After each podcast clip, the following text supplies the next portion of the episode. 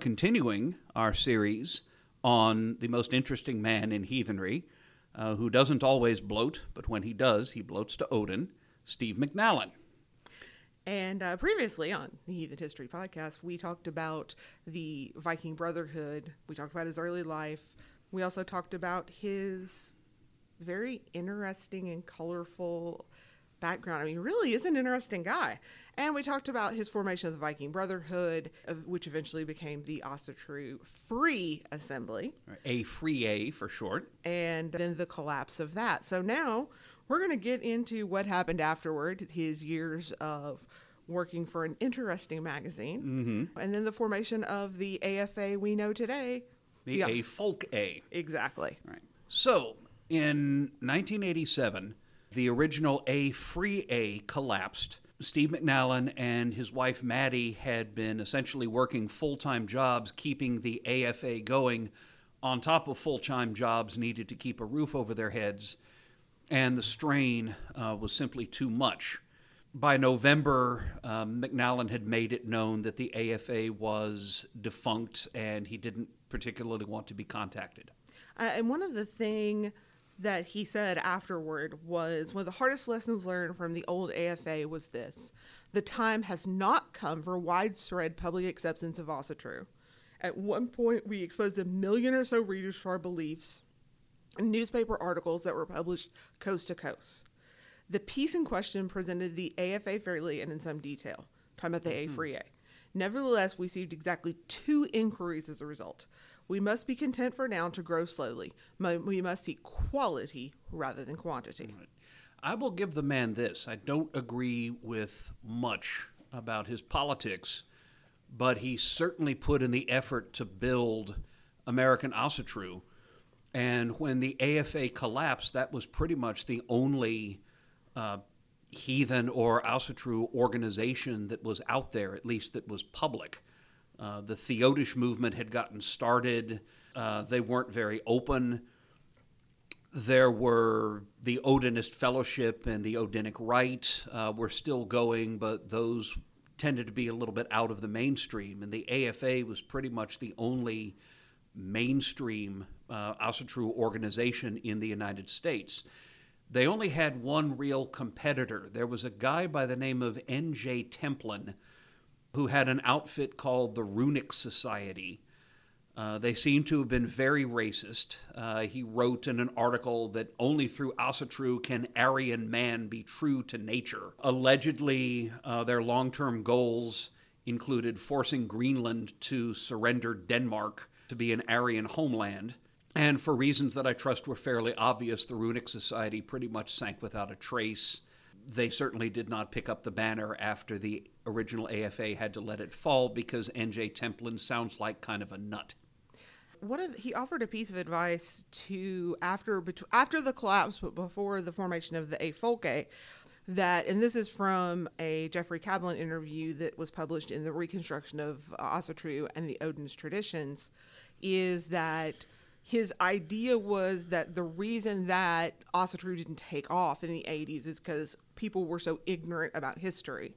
So his suggestions were in this time period of kind of between the two that also folks should support any efforts that will educate the public about our gods or the society with which they most identify with, namely the Vikings blah blah blah blah blah. For this reason, we should boost Leif Erikson Day, wear T-shirts with Viking theme, joins the Sons of Norway, get the local library to purchase books on Norse history. So even though the the A Free A had collapsed, he was still in the business of promoting and wanting to get people to continue to bring awareness and kind of raise up the profile of Norse mythology and um. Right. Uh, so he and uh, his wife Maddie turned to California. Uh, they lived in Nevada City, up in the gold country, for a while. Uh, he got a teaching license and taught middle school and spent his summers uh, working as a correspondent for Soldier of Fortune magazine. He met with um, a number of ethnic dissidents. He met with Tibetans that were resisting the Chinese occupation of Tibet. Uh, with Karens, uh, this ethnic group in Myanmar, now uh, formerly known as Burma, were uh, rebelling against the centralized government for their own independence. Uh, visited South Africa, interviewed mercenaries that were fighting in uh, Mozambique, I believe, unless it was Angola. I think both of them had pretty serious violence at the time. It's been alleged, and this was by some articles put out by an anarchist Asatru group called Circle Ansuz, that at this time uh, he came into contact with uh, some rather hard folkish beliefs held by the Boers the Dutch speaking residents of South Africa, uh, who, as an embattled minority and in some cases oppressed by the British, had their very own ideas of being a people set apart and special, fulfilling their own destiny on their own land. He was allegedly influenced a bit in his folkish Asatru views by contacts with South African nationalism of the time, Boer nationalism. I haven't really been able to look into that. Uh, he wrote an article on the Boers for the journal Wolf Age, which the Asatru Folk Assembly put out as the Journal of the Warriors Guild. Unfortunately, I ordered a copy on eBay, and the post office uh, seemingly ate it. So I can't really say much about that aspect of his thought at this time, I'm afraid. At this point in time, during this kind of time period, you also have a real rise in the activity stateside of the more racist, terrorist. You have incidents like Ruby Ridge, you have Waco, mm-hmm. you have groups like the Covenant, the Sword, and the Arm of the Lord, which mm-hmm. was always my favorite racist group name. Right. Yeah, based up in what, outside of Harrison, Arkansas, I do believe. I- indeed. Because, um, because Harrison. Originally uh, founded in Elijah, Missouri. Ah. But right. uh, who had compounds where people would go and stay. I mean, there's a lot of. Uh, there was also the attack uh, where the two police officers were killed in Russellville, Arkansas, just down the road. Mm-hmm. There was a pretty decent, large rise in what I would classify as right wing terror in this era too that brought a lot of these ideas more to the forefront of public consciousness. Right. And McNallen has some family ties to that. Uh, he had tried to get rid of some of the more extreme members of the original A-Free uh, one of whom was a guy named Wyatt Kaldenberg, uh, who had left the A-Free because it was uh, too soft on race. Uh, Kaldenberg has continued uh, to write and publish books on Wotanism and a very openly white supremacist version of Asatru. Uh, McNallen's wife, Maddie, had a sister who was married to a uh, man named Joss Turner. Uh, Turner is deceased now. even after he left the AFA, he stayed on good terms with McNallen and uh, Joss Turner ran a group called the National Socialist Kindred, uh, which is pretty much as you know in your face as uh, you can be. You so, know, I appreciate people who do that because mm-hmm. I just mm-hmm. know looking at that. No, I'm good, thanks. Yeah. you know, I don't have to go and meet these people. I know that they're done. Yeah, mm-hmm. we're good. Right. It's it's just so much easier when they put the broken glass right on the top of the salad. Exactly. Mm-hmm this is an era. I mean, I remember this particular era because I remember, you know, I grew up. My dad worked for the federal government. My dad had been at uh, the Oklahoma City Federal Building two weeks before the bombing right. by Timothy McVeigh. That was what ninety five. Yes. So I mean, I remember these this and Wake. I remember Waco very clearly because it happened while I was at space camp. Mm-hmm. You know, I, these things are are very etched in the memory for someone of of my age that you know this was this huge rise and it really did bring to the forefront and i think you know just this is my own from talking with people i know who are racist heathens because we it's arkansas we have them mm-hmm. Um, in the same way that you kind of see that rise now these acts of lone wolf terrorism and right wing terrorism, which were being encouraged through mm-hmm. these groups, brought here's you know you had you know Steve the crazy whack job um, who lives in town, and he's just Steve the way crazy whack job kind of by himself. Now he's learned there's other whack jobs that believe like him, and it really kind of brought more of these whack jobs out of the woodwork, and a lot of them flocked to Asatru because they wanted, you know, I mean, kind of one of the tenets of the white supremacy thing is Jews are bad, so why be a part of a Jewish religion? Right. And McNallen is still trying to publicly disavow open Nazis uh, because they're certainly bad for PR, but he's still got these connections with the movement. He knows people who know people. Uh, at some point in his history, he became associated with David Duke, uh, whom I remember very well because I was in New Orleans when he ran for Louisiana State Senate and actually won a seat and then challenged Edwin Edwards uh, in the governor's race in, I believe, 1992. Which led to the bumper sticker vote, Vote for the crook. It's important. Because Yeah, Da- Edward Edwards had been indicted on several crimes. Right. David Duke had actually led a Klan group in his early days, but he was trying to put that aside and go corporate. And I remember he gave a speech on TV just before the election in which he avowed that there was not a bit of hatred in his heart for any race. He was simply for his own, but bore no ill will towards anybody else.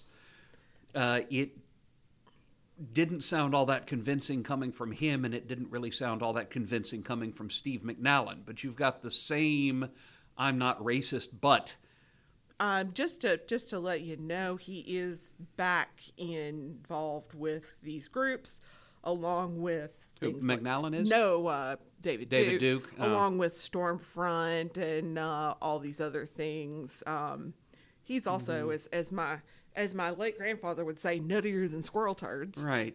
Yeah, Edwards um, gave one of the great political lines of the century uh, when he pointed out at one of their debates uh, that he and David Duke were actually a lot alike because they were both wizards under the sheets. just, just one of my favorite things that any politician has ever said. Edwards certainly had a gift for the turn of phrase Yes. So and the turn of money, but that's another story. he so he but he did spend this time in the summer working for and for those of you Mm-hmm. who don't know about soldier of fortune soldier of fortune was this magazine that was supposedly for you know mercenary soldiers although most of the people who subscribed to soldier of fortune were probably more like dale gribble from uh, king of the hill than actual mercenaries. It was kind of a way to let the the nutty conspiracy it was it was very proto Glenn Beck as well. Um, it, it allowed them to kind of live out this fantasy of being soldiers for hire that they probably would never be because they're too busy driving the Bugabago around And uh, McNallen wrote for this publication. And just to give you an idea of what he was thinking at the time, uh, we tracked down an article of his from 1989 uh, called War with a Designer Label, yes most of which I'm not going to cite. He's talking about developments in uh, U.S. Special Forces doctrine. Uh, the ways that our government is organizing and trying to conceive of the role of special forces and counterinsurgency, uh, guerrilla war, things like that, uh, which he was definitely in favor of, he himself being an airborne ranger. Um, but he does not like the way that the government is trying to go about it.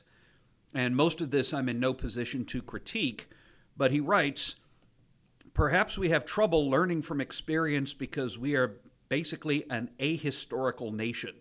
The two centuries of our formal existence make us mere children on the grand historical scale.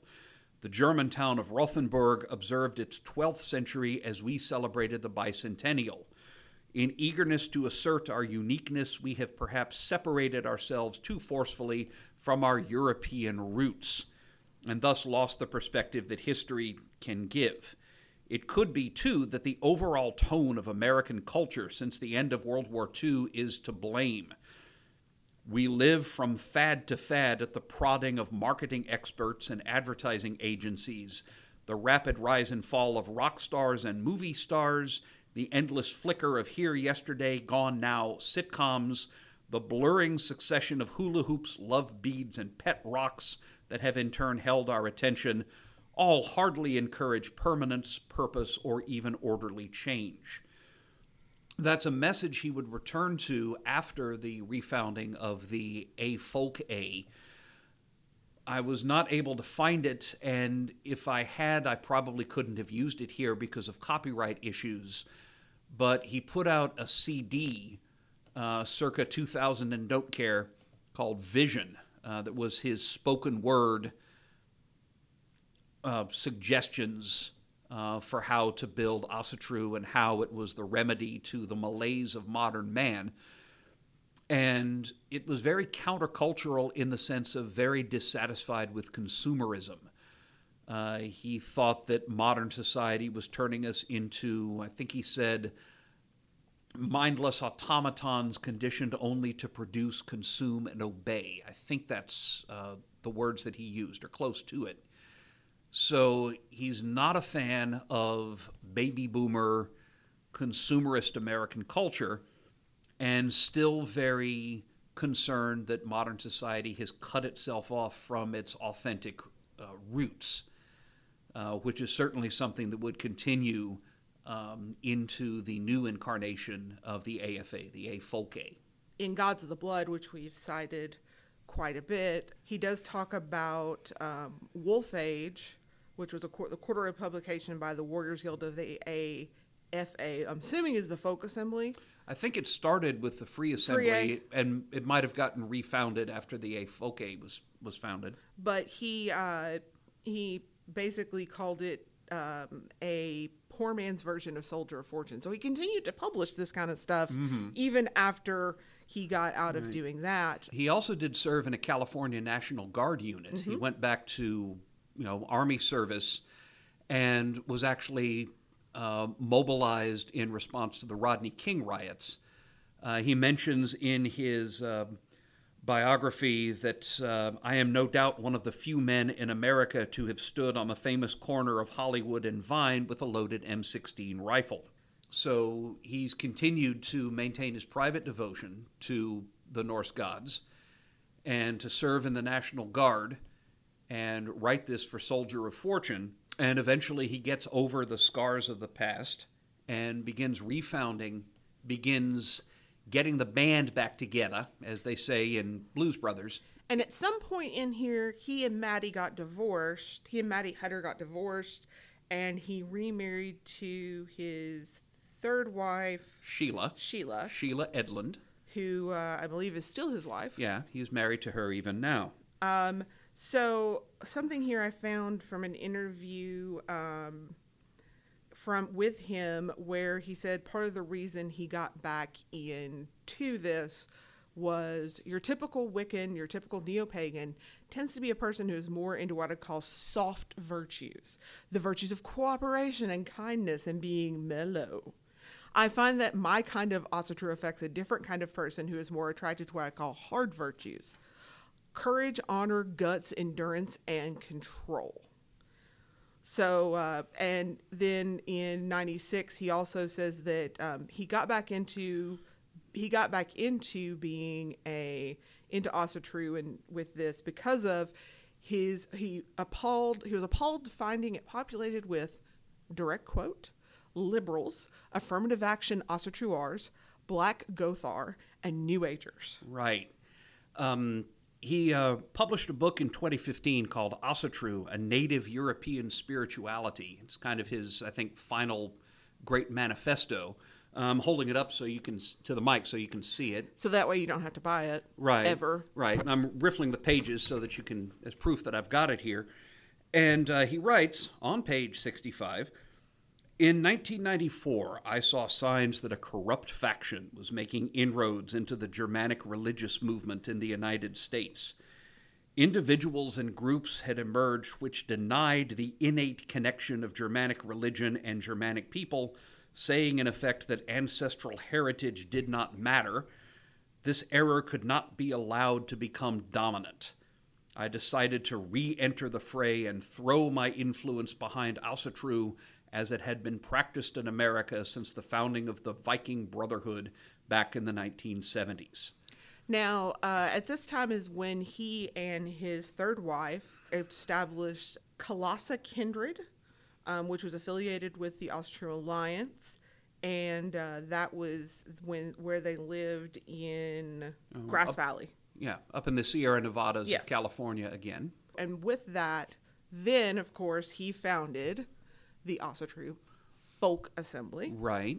Uh, Reef uh, started the Runestone up again, and it grew into a rather attractive uh, magazine with a, uh glossy cover uh, that at one time uh, was distributed by uh, Tower. If anyone remembers Tower Records, Yeah. um, they usually had a very good selection of offbeat uh, periodicals and uh, books, and both the Runestone and Wolf Age uh, were distributed on newsstands through Tower Records for a while.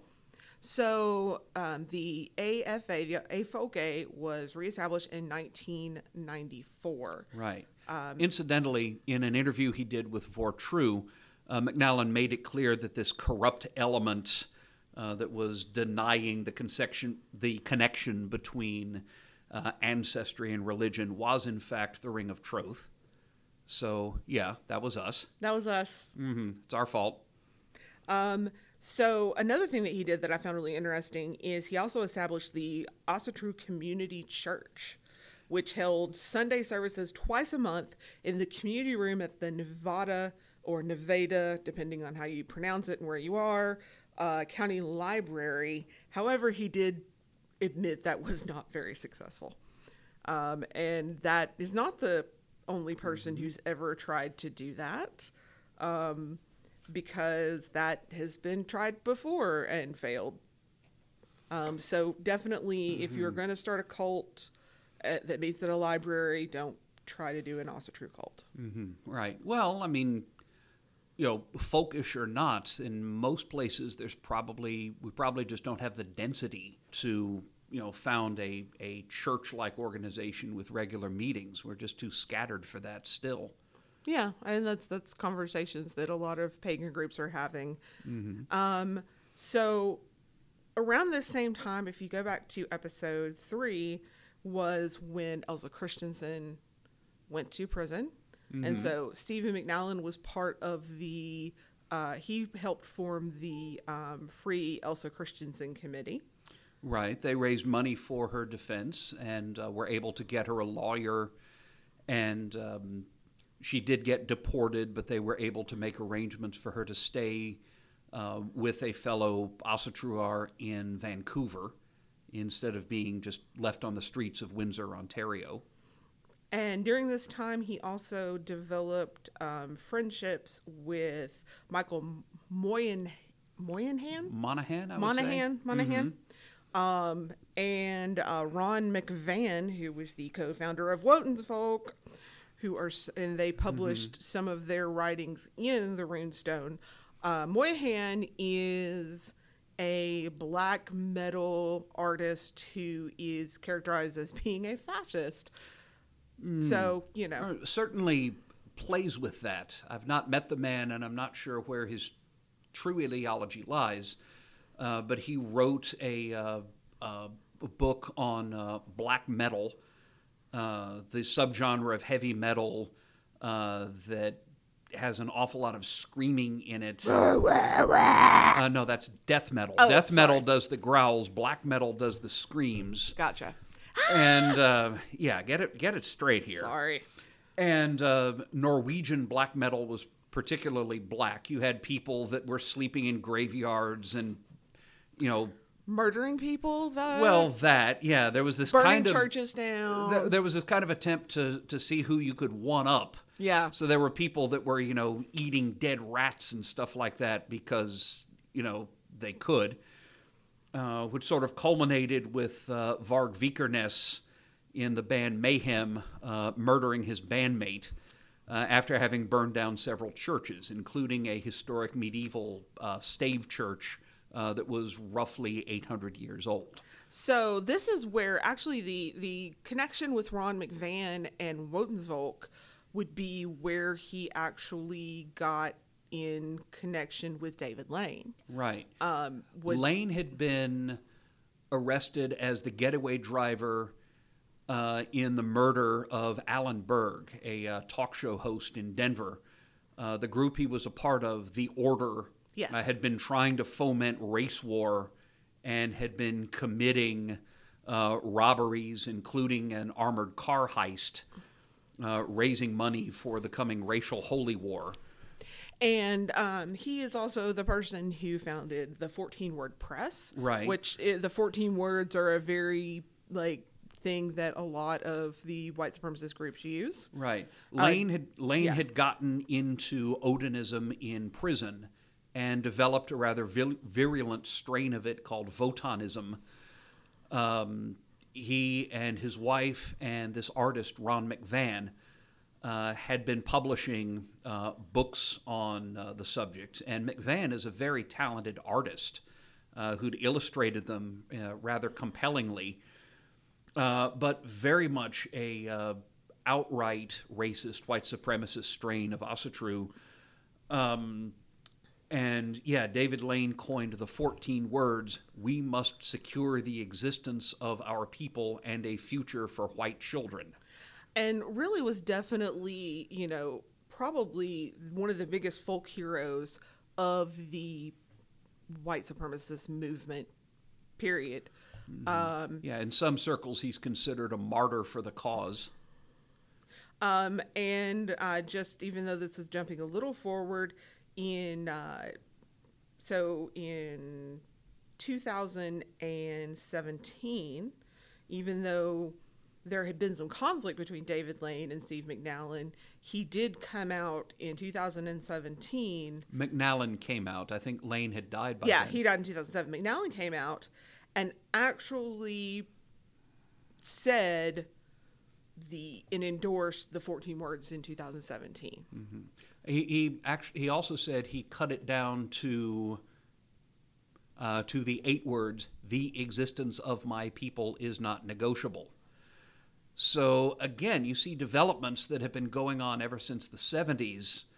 That on the one hand, they're not racist and they like everybody and think everyone should be free to follow their own uh, spiritual development at the same time, there's that constant fear that white Europeans are under sustained assault. So you've got, you know, we don't fear other races, but we fear Right. other races, or at least we fear the forces that are trying to crush out our unique uh, whiteness and the unique uh, glow of our pasty flesh, or something like that. Right. And for those of you who would like to like check up on my work here, uh, his his uh, McNallen's endorsement of the 14 words is from an article titled "What I Really Think About Race." It was posted on altright.com in 2017, and you can find it on its entirety on the internet if you just support if you search "What I Really Think About Race." Steve McNallen, um, because I'm not like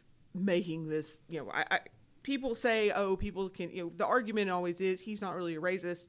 Listen, it's there. He wrote it. Go look for yourself. He's taken a definite turn to the right uh, in uh, recent years, but we're getting a little ahead of ourselves. Yeah, I just because it was the David Lane thing, I kind of wanted to go in here. So, um, So anyway, so we're back in uh, the mid '90s, yes, uh, where he has gotten the band back together. Dream of the '90s is alive in Odinism.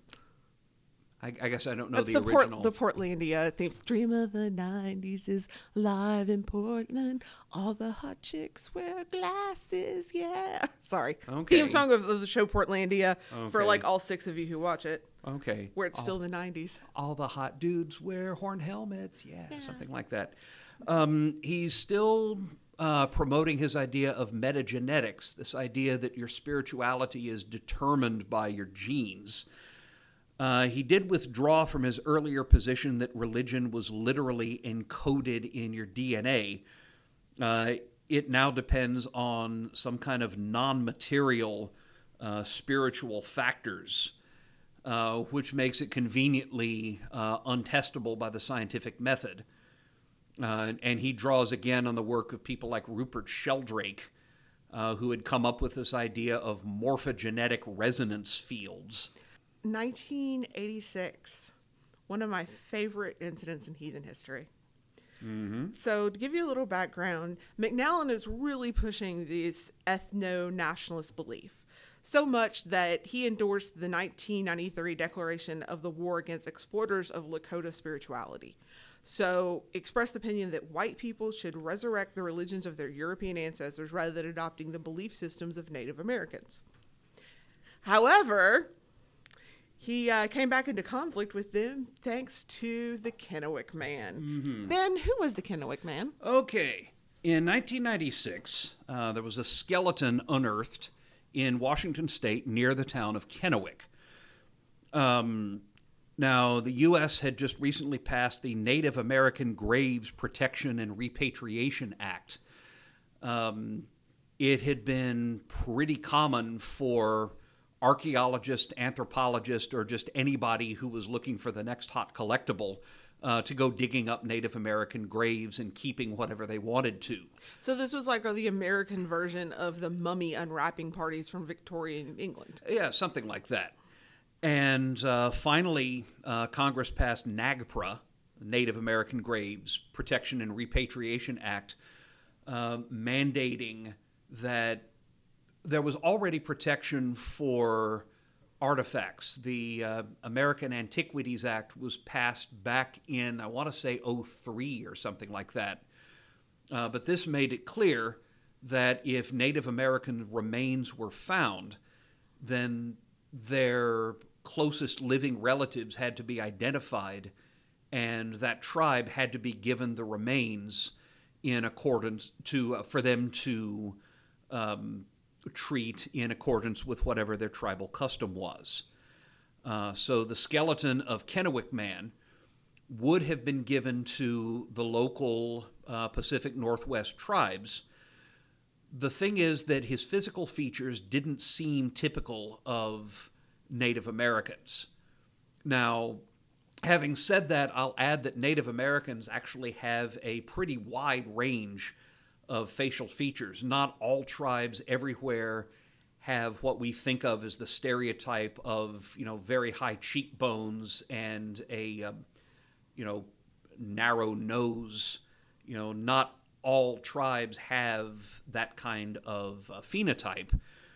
Uh, but when Kennewick Man's skull, uh, when they used that to reconstruct his face, uh, the reconstruction bore a rather striking resemblance uh, to Patrick Stewart.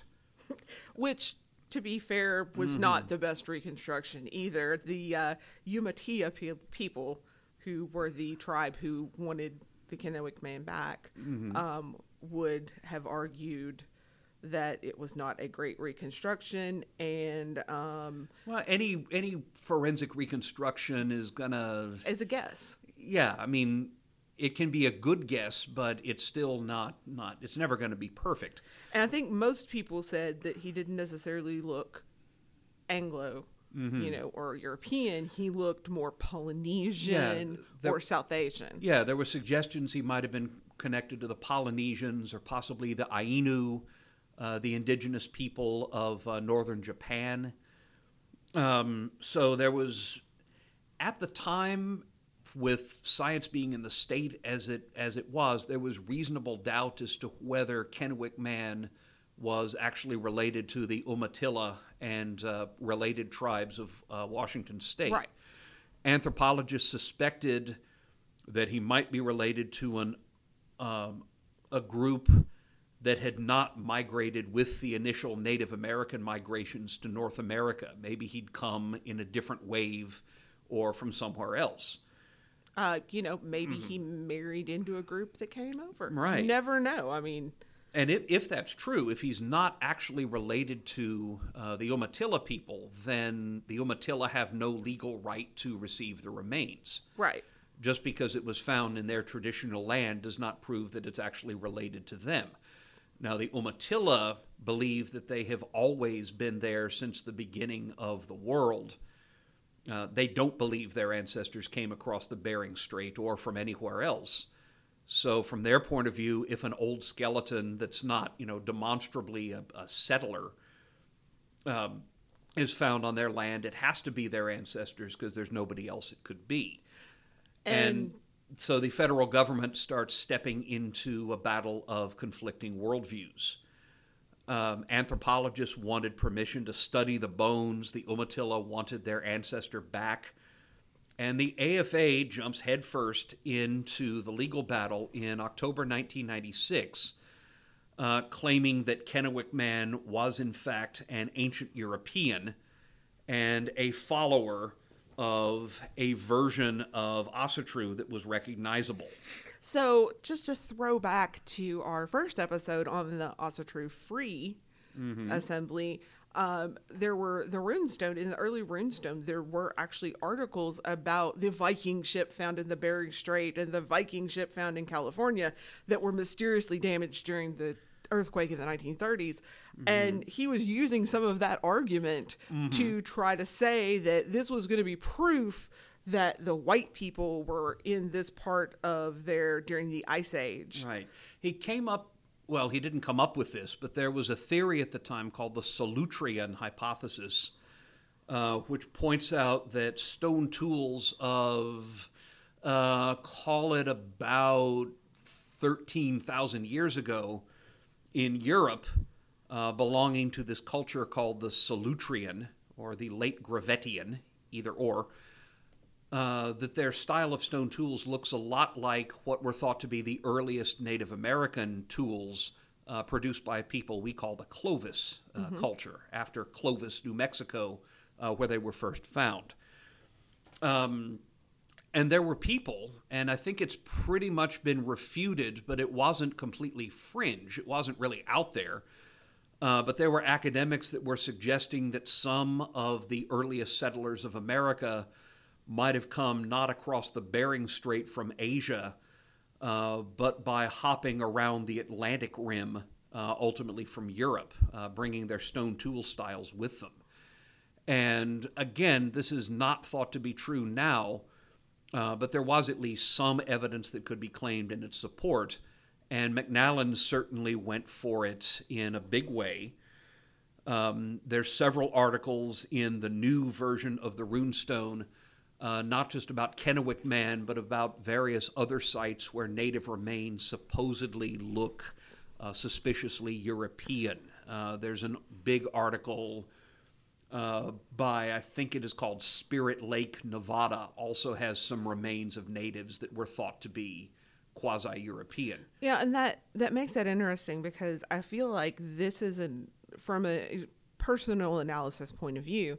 I feel like this is a in a way it's you know a lot of times one of the arguments against America being you know against racists who want America to be a white ethno state is well you know Native Americans. Right. The fact of the matter is this argument here, this idea that that he put forth in this lawsuit that um, there had been a Caucasian presence in prehistoric America that were consequently wiped out by the Native Americans, gives these people the mental gymnastics to be able to say, well, that's why America should be a Caucasian. Right. And this had been going on again since uh, at least the 18th and 19th Yeah. centuries. You have things like claims that the uh, the Mandan tribe uh, was a bunch of blonde-haired, blue-eyed Indians that spoke Welsh. Uh, the truth is, they don't. The Mandan, sadly, the last fluent native speaker died a few years ago. Uh, but the Mandan language has absolutely nothing to do with, with Welsh or any European language. But the idea was attractive. Hey, not too far from where we're doing this podcast, uh, there are some famous uh, Native American um, structures known as the Toltec Mounds. Yes. Very nice little state park you can visit. And you know, in order t for Europeans to claim the land, one of the strategies they used was delegitimizing uh, the Native American presence by saying, you know, these great mounds could not possibly have been built by these brown skinned people that we're trying to exterminate so we can have their land. They must have been built by some mysterious race of mound builders or Toltecs or aliens. You know, that is the subtext of Chariots of the Gods, von Daniken's book about aliens building the pyramids. uh, aliens must have built the pyramids because the brown skinned people living there were clearly too stupid to have done it themselves. There is a definite racial subtext in uh, von Daniken's book, but it's just part of a long history of you know delegitimizing native claims to the land. So in October 1996, the AFA, and let's be honest here, Steve McNallen, filed a suit in the U.S. District Court of Portland to prevent Kennewick Man being given to the Native communities under the Native uh, under that Native mm-hmm. American Graves Protection and Repatriation Act. Um, yeah. He writes in um, spring of '97 in the Runestone. Uh, the Asatru Folk Assembly stepped in with a lawsuit saying, in effect, wait just a minute, this may be one of our kin, back off until we know who this person really was. But he goes on to talk about his conviction that Kennewick Man was, in fact, uh, kin to Europeans, not literally an ancestor, but a cousin. And he writes The mighty powers didn't spring into existence with the beginning of the Viking Age or with the first band of Germans. Wotan and Frigg and all the great ones are at least as old as our branch of the human race. They have evolved, continually revealing themselves with new names and new attributes as our ability to understand them grows. Kennewick Man would not have known the name of Tyr, but he would have recognized the shining one in the sky, later revealed to us as Tiwaz and later as Tyr. Beyond this, Kennewick Man is kin, not literally an ancestor, none of us are his descendants, but clearly a cousin. He represents a branch of our people, a limb of the family tree that grew through America's back door long before our own forebears ever dreamed of sailing the Atlantic. The fact that we are biologically related is enough to provide a spiritual link. We share the same folk soul, the same essence, the same corner of the collective unconscious the man who died on the banks of the Columbia 9,000 years ago, was one of us. He helped write a chapter of our history that has until now been obscured, and we will not desert him. And that is interesting because he did take this to the he did take this to court. Mm-hmm. Um, I really am finding conflicting information as to whether or not what actually happened other than he took it to court. He won at some point one round. Right. They won the right to do a, a ritual over the bones. Um, so they went to, I believe, the Burke Museum in Seattle at the University of Washington, where the bones were stored while the mess was cleared up. And I've got an article from the Walla Walla Union Bulletin of uh, August 28th, 1997, uh, called Asatru Sect Honors Kennewick Remains. It's got a picture of uh, McNallen and somebody named Scott Miller, and McNallen is holding up his hammer. And it says, uh, the leader of a pagan sect tied to Norse gods led a religious ceremony over the 9,300 year bones of Kennewick Man Wednesday. Dressed in a blue cloak and carrying a symbolic hammer, in the style of the Norse god Thor, Stephen McNallen raised his hands and gave thanks to the earth for preserving the bones. We are here to give thanks to the elements of the universe that protected this individual that the world calls Kennewick Man, said McNallen, leader of the Asatru Folk Assembly. So they did a public ceremony at the site where Kennewick Man was found, and then 10 were allowed to gather in a vault at, sorry, it's not the Burke Museum, it was the Pacific Northwest National Laboratory. Uh, they were allowed to recite verses over the bones and pass a horn filled with juice. They weren't allowed to use mead. And so they did get permission to hold some ceremonies. Right. And I talked with Jefferson Calico, uh, wrote this really good book called American Viking. Yes uh, well worth a read. Which I ordered a copy of and mm-hmm. didn't. It did not come in in time, so it's supposed mm. to be here mm. Monday. Right, but I talked to him at a conference we attended back in March, and he's been looking at these events uh, basically as public performance. Uh, what McNally may have really thought about Kennewick Man, I don't know. The point is, he's using Kennewick Man to a you know get the Asatru and the AFA out there. I mean, I know he said that he believed in slow growth and was kind of disillusioned with the publicity he'd been trying to do. Uh, that newspaper article was read by a million people, and he got two inquiries. Right. But really, I don't think the man could keep himself out of the, the limelight for that long. He's looking for publicity. More to the point, he's looking for a particular type of performance. And I mean, as someone who has worked in the broadcasting industry, who's worked in public relations, the man is brilliant when it comes to public relations. I mean, there's a uh, article dated April 2nd, 1998 from the New York Times. Old mm-hmm. Skull gets white looks stirring dispute. Uh, so there's absolutely all of this information about Kennewick Man and specifically about the AFA's lawsuit. I mean, mm-hmm. national press coverage is – you know, I, I do public relations for the Troth, and man, I am busting my butt to get regional and local press coverage, let alone some sort of natural press coverage. He he's an attractive man. Mm-hmm. I can mm-hmm. say that objectively. He is speaks well on camera. He is like the ideal poster child for any kind of movement, and he's been able since this point forward to really control the media narrative mm-hmm. of what Asatru is. Right it goes beyond that. It's not just trying to get publicity. Um, McNallen's always had these kind of European nationalist views. Uh, we've seen that in early episodes. Episodes. Issues. We've seen that in early issues of the Runestone. Um, and in the 90s, he, along with quite a lot of other Californians, I might add, I remember because I was in Berkeley at the time, uh, started getting uh, a serious bee in the old bonnet about illegal immigration. Yeah. Uh, oh, same is, song, second verse. Oh, is this the is this my my second favorite story in heathenry? Odin versus the Mexican god. Yeah, Votan versus Tezcatlipoca, the spiritual war for California and the Southwest. Uh, he publishes this in the summer of '98. It's in issue 22 of the Runestone, uh, which I'm holding up to the mic so you can see it.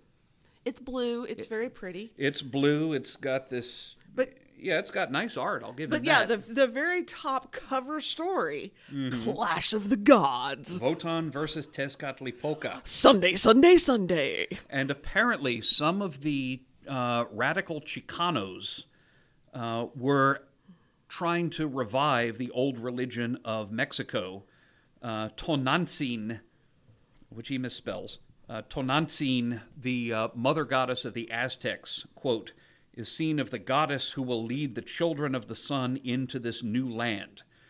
Uh, Tonantzin, by the way, is strongly identified with the Virgin of Guadalupe. Yes. Uh, that vision actually occurred on the site of a temple to her. And um, what he does is basically recast illegal immigration as a spiritual battle. Um, Sunday, Sunday, Sunday. Right. Uh, Chicano organizations have a vision of uh, a homeland called Aztlan, uh, which would become a Mexican homeland uh, with everybody else expelled. Uh, he claimed that what they were trying to do was reclaim uh, what had been Mexican territory until we took it in the Mexican War back in 1848. I think was when that treaty was signed. So, yeah, that to me these these events, I have to agree with uh, Mr. Calico. Mm-hmm. I do think that some of this stuff very much was meant to drive up publicity to tap into mm-hmm. current events. It right. it would be it's very proactive public relations. Mm-hmm. But here's here's the other thing: um, if you can prove that Europeans following something related to Asatru were here as far back as the Native Americans were, you know, you can say, hey, we're not newcomers here. You know, we're taking back our ancestral lands, not stealing them from people who have a better title than us. It I, th- I think Calico said it inscribes us in the landscape. Uh, it makes Asatru truly an indigenous religion, just as indigenous as the tribal ways of the Mexicans, the Umatilla, or anybody else. In Which- fact, Funny thing about titles to Yeah. Mm-hmm. land. Uh, titles to land will come up uh, shortly when it comes to the AFA. Ah, yes. But um, um, in an interview with Mattias Gardell um, in the book Gods of the Blood, McNallen actually pointed out that Kennewick Man had died by violence, and it's true. They found a big spear point in his pelvis. And as he put it, it reopens the question who genocided who? Oh. maybe Europeans genociding the natives was not something we should be guilty about because Native Americans had genocided European types like Kennewick Man. And that means that Europeans have at least as good a claim to North America as their ancestral heritage land as the Native Americans have, and certainly as the Mexicans have. So it makes us no longer having we don't have to be concerned anymore with being colonists uh, who dispossess the natives. Um, we are native peoples on the land ourselves. And as he writes, uh, there are two possible scenarios. This is in the Votan versus Tezcatlipoca article. One is that people of European descent will resign themselves to a subordinate role. Our culture will be replaced by others, mainly Hispanic. However, there is another possibility that we will rise from our slumber and resist this tide of cultural and demographic conquest. I am, of course, referring to nonviolent resistance in the form of legislation, a cultural rebirth, and an awareness of ourselves as a people who deserve to survive. As one who loves my ancestors and who is not willing to throw away what they have won, I have no honorable choice but to fight for my people and my culture against all odds.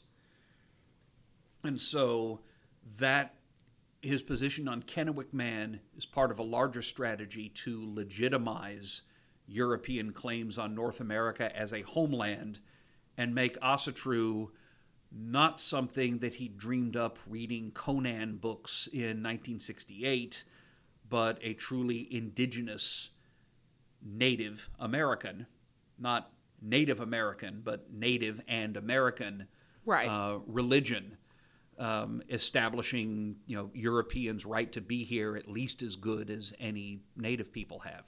So that So it, and it ties in with the delegitimization I was talking about Yes. of, you know, ascribing native remains to people who are not native, like uh, the Welsh or the mysterious Toltecs or aliens or whoever it might be. So, in with all this, in the late 90s, uh, the A Folk A also, uh, in 99, almost acquired land in Northern California. Uh, they were going to basically build some sort of like uh, Asatru communal project where there was going to be a hof, there was going to be land for agriculture, and it, it for someone who is so big on individualism, this does smell of communism.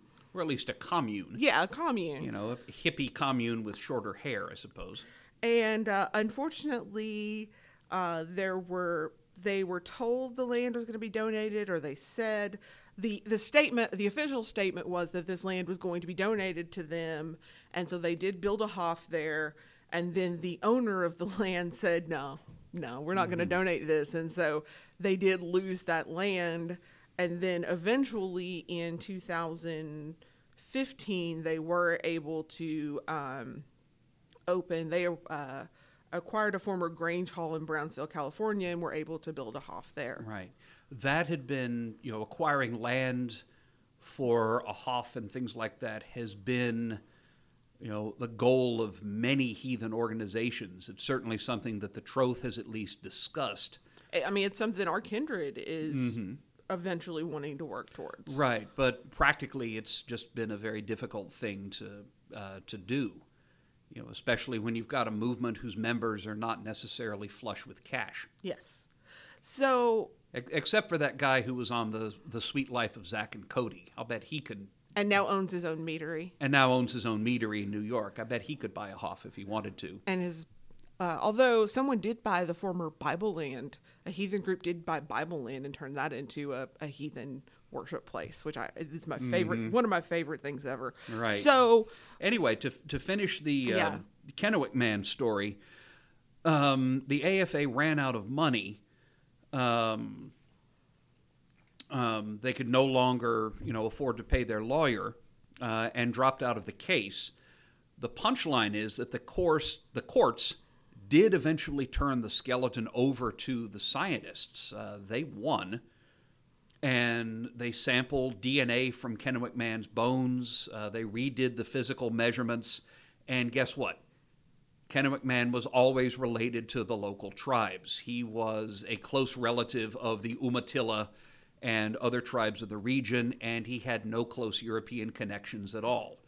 Now, one thing that I actually really, uh, one thing that did come from this was the amendment to that bill in 2005 by John McCain that pretty much changed the laws so that you didn't necessarily have to prove exactly which tribe is you know they were it basically would have given Kennewick Man those rights. Right. So So in 2017, uh, the bones were returned to the local tribes. Uh, they held an intertribal ceremony uh, over Kennewick Man's bones and buried them in an undisclosed location. And that's pretty much the end of the story. and that is the rest. Now you know the rest of the story. exactly. So yeah, Kennewick Man was not a European ancestor at all, um, but McNallen had been able to use the possibility that he was uh, to score some pretty big rhetorical points and get uh, quite a lot of press on the nationwide stage. Now he really pushed that press forward, and the the A folk A, I'm gonna say from a point of view, from a kind of agnostic public relations point of view, they were very early adopters on the World Wide Web. They were early adopters of YouTube, Facebook, pretty much anything that's been out there, they utilized uh, to continue to get their message out there. McNallen got himself listed as a religious expert with the Religious News Service. He did all of these things that really. Yeah, the last few episodes of the new Runestone um, are a lot thinner uh, because they started moving from uh, print journal uh, to content for their website.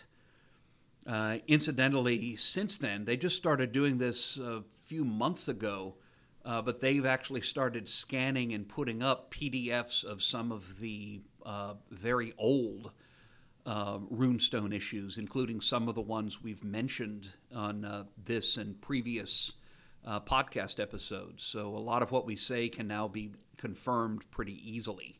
So from 2001 to 2005, uh, they stopped publishing the Runestone, and they stopped taking individual web memberships as well. Yeah, they carried on as a uh, as a website. They put a lot of uh, old content up.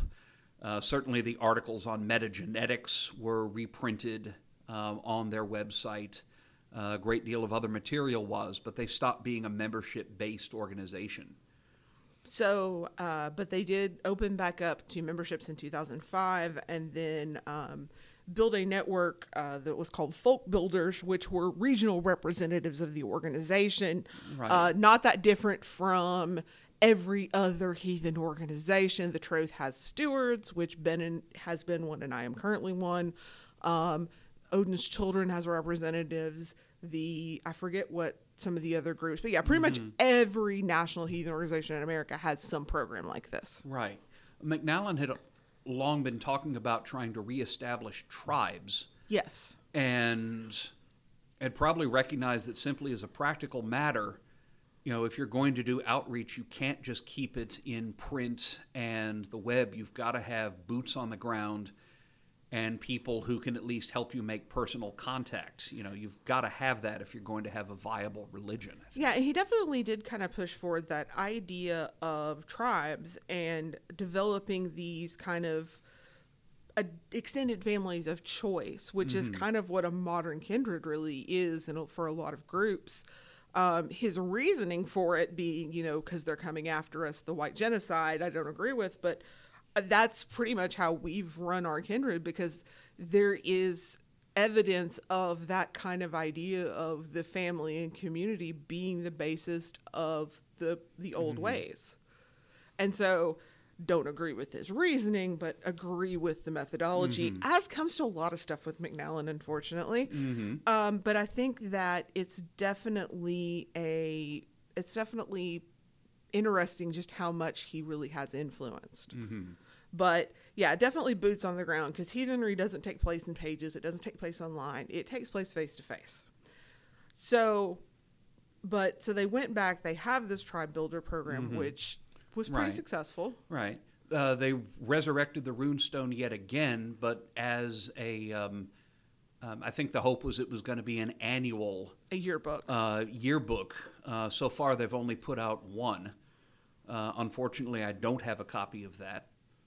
Um, but again, a lot of they've recently started with an, a newsletter that's available in PDF format um, online, and McNallen's ties to the alt right have gotten more and more obvious oh yeah. um, in uh, the past years. around the time uh, the turn of the 21st century, uh, McNallen did get really more inv- involved with politics. Um, he became president of the European American Issues Forum, which is a group that was devoted to advancing the rights of quote white Americans, end quote, of which he'd been a longstanding member of that group. And that group, according to Calico, is that rode a dangerous rode the dangerous margins of racist politics. He did resign, however. Um, he did at some point in time in those early 2000s develop colon cancer. Right, there was that. In 2011, uh, the AFA sent a contingent uh, to the annual conference of a group called the National Policy Institute, which is operated by uh, the white nationalist um, Richard B. Spencer. It's kind of a white supremacist think tank and lobby group. And McNallen protested rather angrily that his members all had freedom of conscience and they were there you know, purely as private citizens, but it's still not uh, a very good look.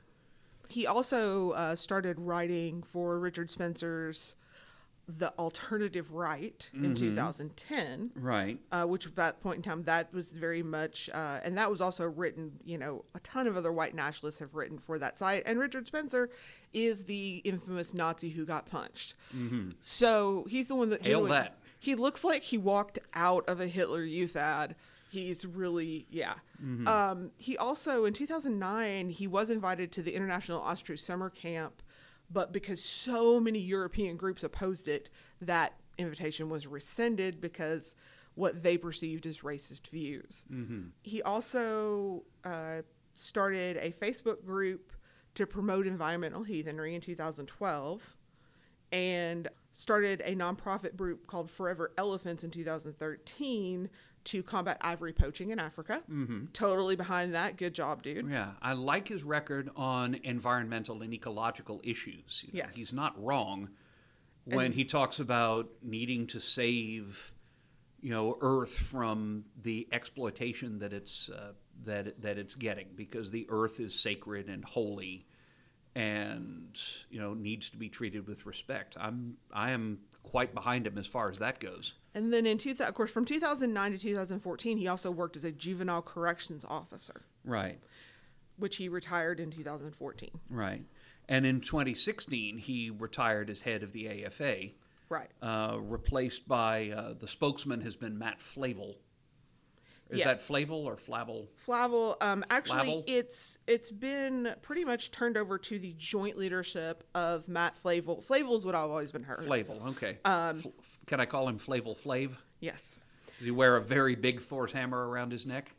So to Matt Flavel, Alan Turnage, and Patricia Hall. But before that, was he released his his uh, giant work, which we've quoted from earlier, the book Asatru, A Native European Spirituality. I'm holding it up to the mic and riffling the pages. The art on that, I, lo- I, I really love the Odin on the front of that. Like the art on it is beautiful. I don't know. The Odin on the front of it looks kind of peeved. Yeah. mm-hmm. I would be too if I were forced to be on Steve McNallen's book. Okay, good point. Good yeah, point. I mean, he retired, and this is from him. He retired to focus on new projects as a writer and religious leader. However, mm-hmm. that's also when he really, I think, once he retired, is when he really kind of did the stuff that was, that kind of cut his ties of being the moderate racist, mm-hmm. and that's when he he's t- taking the butt out of yes, um, where he basically went in and said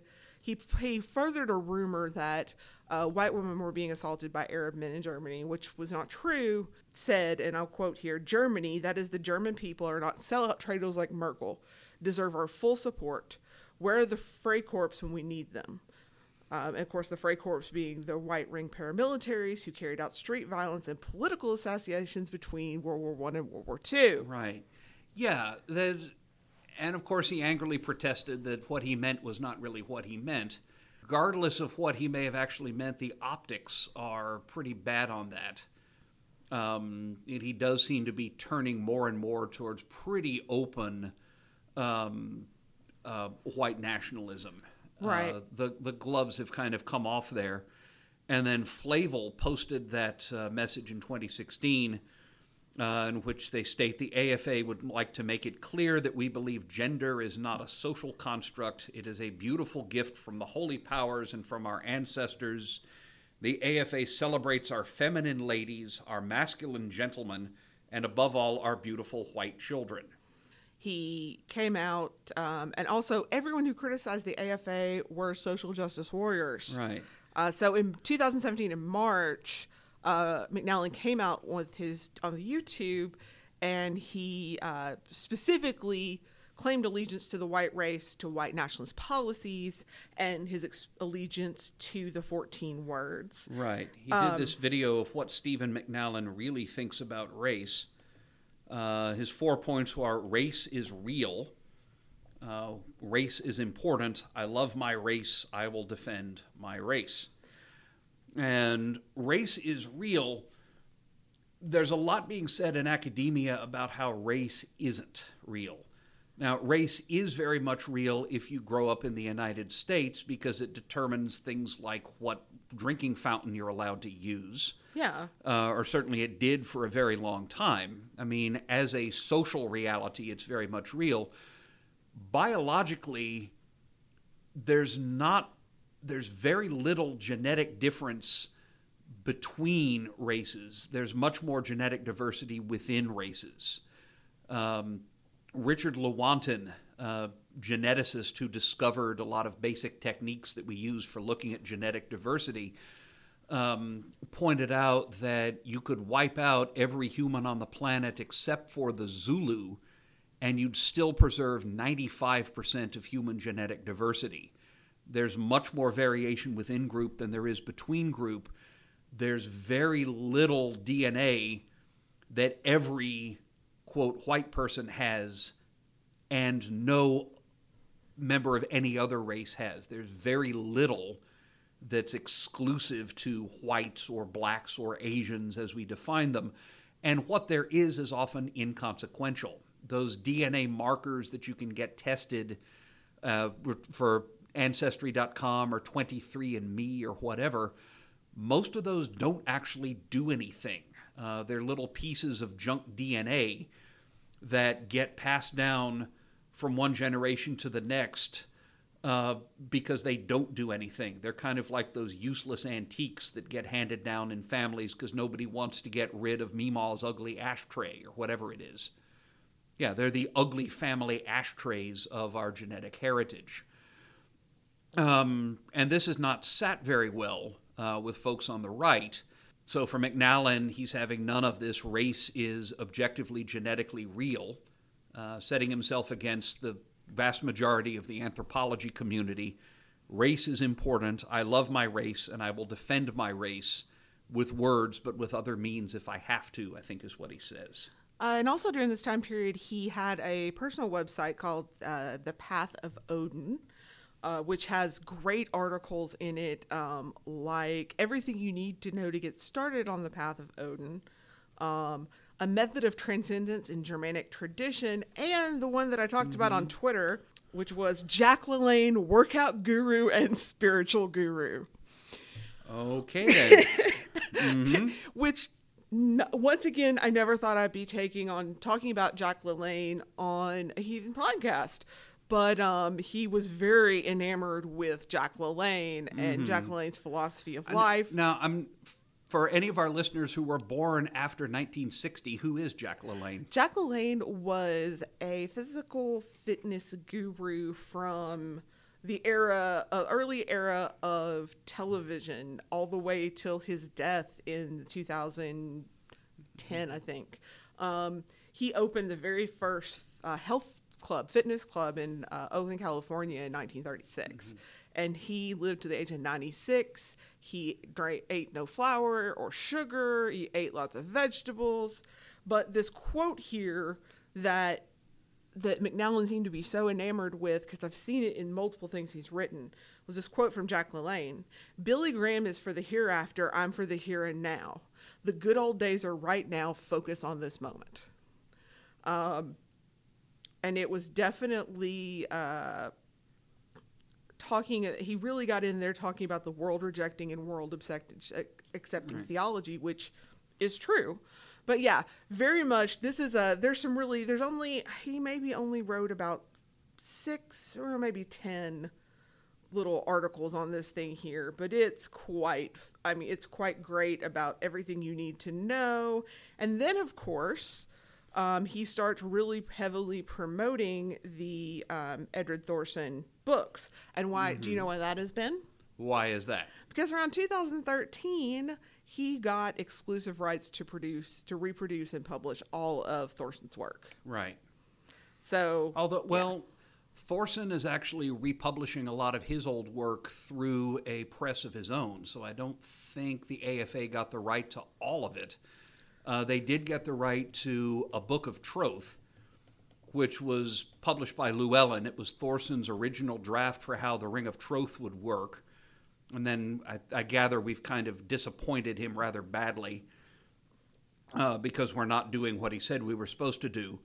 Um, but the AFA got the right to that, and I think they got the right to so many of them. yeah, the translation of the Icelandic grimoire that he did. I think it was the Galdra book. Thorsson's um, more obscure works are being republished uh, together with some new work of his by Lodestar Press, uh, which is Thorsson's um, reincarnation, if you like, of the old Runa Raven press. So I don't think the AFA is publishing everything, uh, but they certainly got some very choice titles. Yeah, and they did issue a joint statement back in uh, 2013, basically saying that they had that he had given these uh, writings over to Runa Raven to, uh, or not to to the AFA after Runa Raven folded. But there are uh, they purchased the rights to many of these important manuscripts, so and so they were published now under Runestone. Um, which fortunately um, there are enough used copies of a book of troth that you really want to read it you can find it Yeah, there, there's not that many, but uh, the problem is Llewellyn didn't print them very well, and they have this nasty habit of falling apart if you try to, like, actually read them. Yeah, you can. I've got copies of the first and second editions. I, I just know that you can go on amazon and there's probably 20 there's the uh, 2003 edition is very easily found there's currently like 27 different people selling it on, on amazon right now Right. So, uh, just to, if you ever want to read it and don't want to pay AFA, just a note. But they were able to do that. They have continued with a lot of work in that regard. They have gotten, but yeah, definitely gone much more far to the right. You see um, AFA participating in, uh, AFA members openly participating in things like the Charlottesville rally. Right. Um, you see people uh, being very openly. Uh, it's definitely openly anti-gay, um, openly anti-trans. They're definitely aligned with that very right-wing part of the country right now, um, which kind of one of the big kind of dividing factors when you look at the articles written in like the 90s between Odinson and the AFA was the AFA was soft racist. I'm not a racist, but now You, you could still be a member and subscribe to the runestone and maybe claim a certain degree of plausible deniability. right that you just can't do anymore ever since especially since uh, he retired and that's just Right. And then the Southern Poverty Law Center declared the AFA a hate group.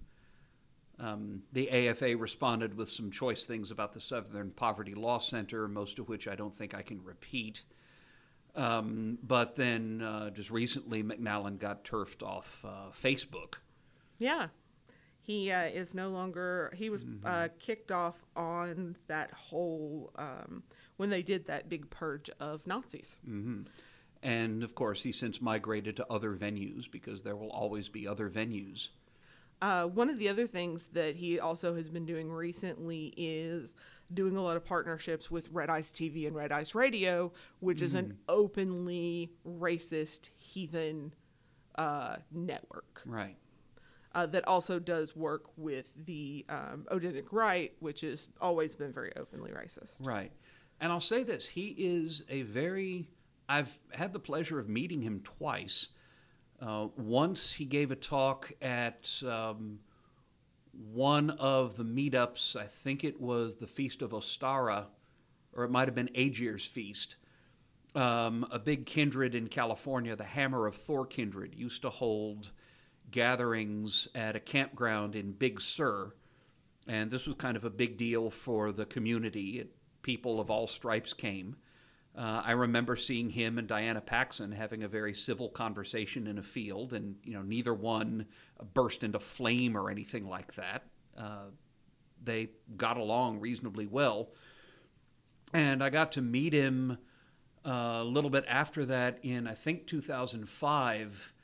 Uh, there was an online uh, discussion group called Our Mead Hall. I remember our Mead Hall. Yeah, they actually held in person moots in Missouri, and he came out to one of them and uh, sold his books and uh, ended up leading a, a very late night blot to Odin, uh, which I hardly remember because I'd driven all night to get there and uh, was pretty much completely wiped out. But I managed to prop myself upright until the end of the blot. So I can say I have stood in blot with Steve McNallen. Oh, the, And- thing, the things we could do when we were younger, Yeah. Ben. Ah, yes, and he is, he is a very, or he can be a very charming, pleasant man with a great fund of stories and a very suave way of speaking. I mean, when I called him the most interesting man in heathenry, he does remind me somewhat of the the guy who does the commercials um, because he has done a great deal of very interesting things, and he's very good at putting across this very smooth and suave uh, persona. I mean, I certainly don't regret meeting him. I wish I could have spent more time. He looks like somebody who'd be great just to chew the fat with. And he certainly has, you know, without him, we would not have heathenry in the U.S., or if we did, it would look very different. If without him, maybe N.J. Templin would have gotten Greenland as an Aryan homeland and we'd all be living there.